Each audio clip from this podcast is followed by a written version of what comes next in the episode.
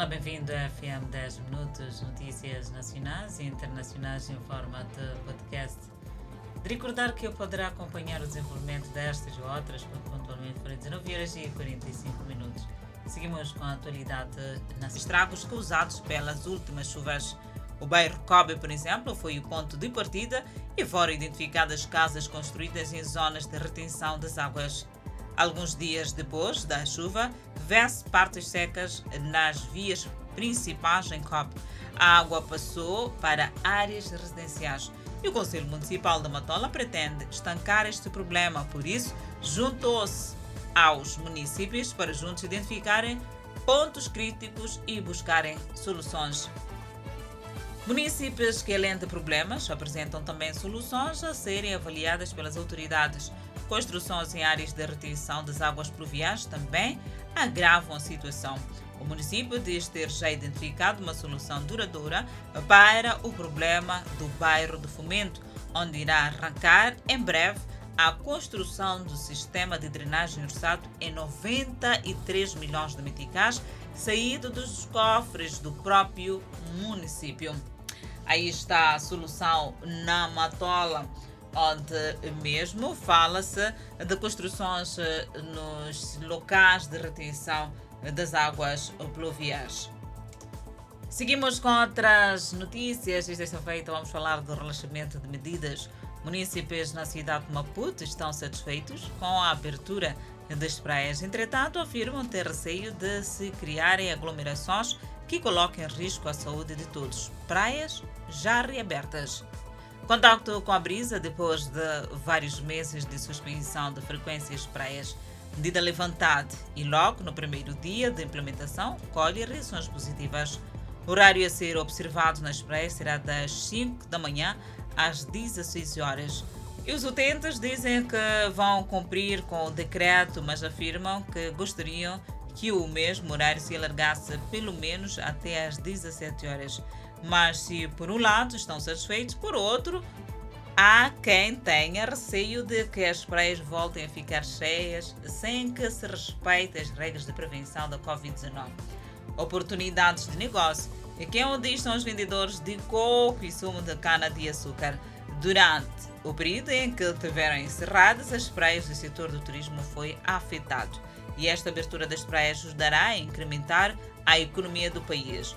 No que respeita à abertura das praias, as mesmas podem ser frequentadas das 5 horas às 16 horas, sem venda nem consumo de bebidas alcoólicas e sem aglomerados. Vamos cumprir com estas medidas e todos saímos satisfeitos. Seguimos com a página internacional. A Grã-Bretanha foi o primeiro país a limitar as viagens internacionais sobre a variante Omicron, despertando alarmes sobre suas mutações e, em dezembro, introduziu conselhos de trabalho em casa, mais uso de máscaras e passes de vacina para retardar sua propagação. Mas enquanto os casos atingiam recordes, as hospitalizações e mortes não aumentaram na mesma proporção, em parte devido ao lançamento do reforço na Grã-Bretanha e à menor gravidade da variante. Boris Johnson afirmou que nenhuma das chamadas medidas do Plano B permaneceria e as máscaras faciais não seriam legalmente aplicadas em nenhum lugar. Os passes Covid-19 não seriam obrigatórios e os conselhos para trabalhar em casa terminariam. Ele disse que, se os dados o apoiarem, ele poderá encerrar as exigências legais de auto-isolamento das pessoas se testarem positivo antes que o regulamento expire em março.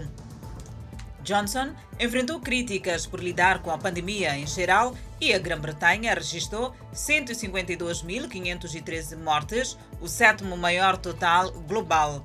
Escócia, país de Gales e Irlanda do Norte seguiram suas próprias medidas anti-Covid-19, geralmente com restrições mais duras, mas também começaram a aliviá-las. O levantamento das medidas do Plano B pode ajudar Johnson a apaziguar os oponentes das restrições em seu próprio caos. Rússia diz que entregas de armas aumentaram. O porta-voz do Kremlin, Dmitry Peskov, afirmou que Moscou espera receber resposta por escrito às suas propostas de amplas garantias de segurança nos próximos dias.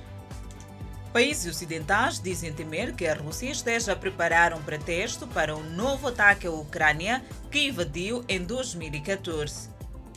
Moscou nega quaisquer planos para um ataque, mas disse que poderia realizar uma ação militar não especificada, a menos que o Ocidente concorde com uma lista de exigências, incluindo proibir a Ucrânia de ingressar na NATO. As negociações na semana passada terminaram sem nenhum avanço. Kiev pediu armas aos países ocidentais para ajudá-la a se proteger. Chuvas fortes em Madagascar.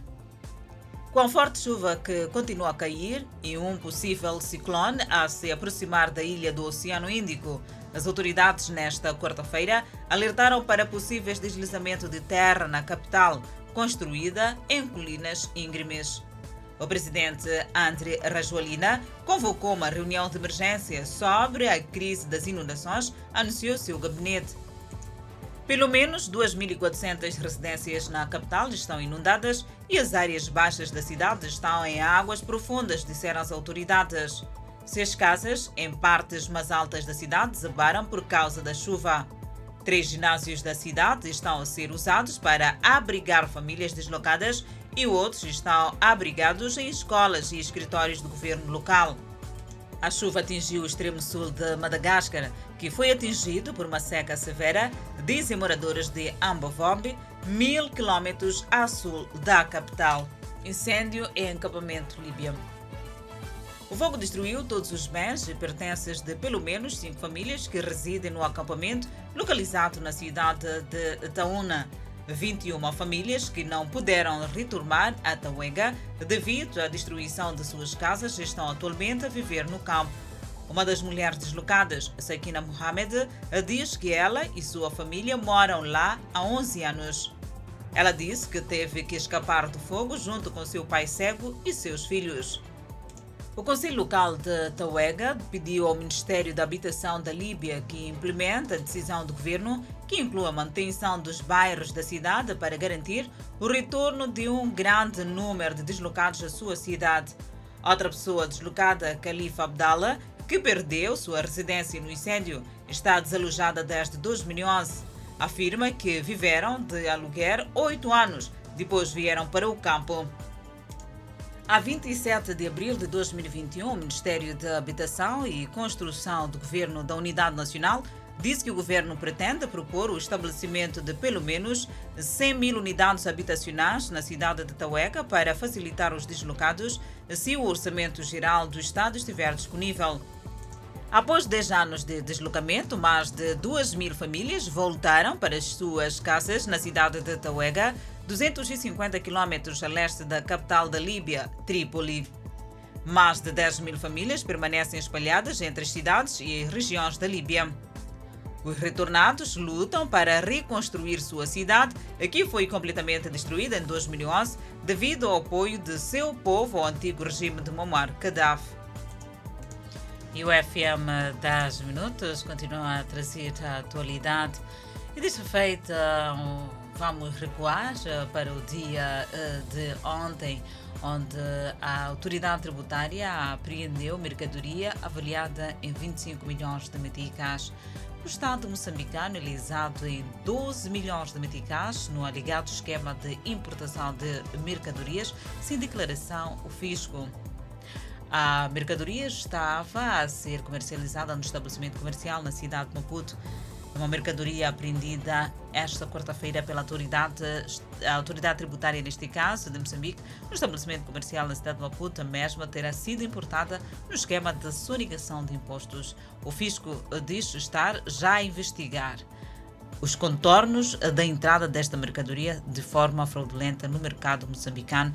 De recordar que em 2021, e de acordo com a Autoridade Tributária de Moçambique, foram instaurados um total de 42 processos contra agentes aduaneiros envolvidos em esquemas de fuga ao fisco, dos quais seis foram expulsos.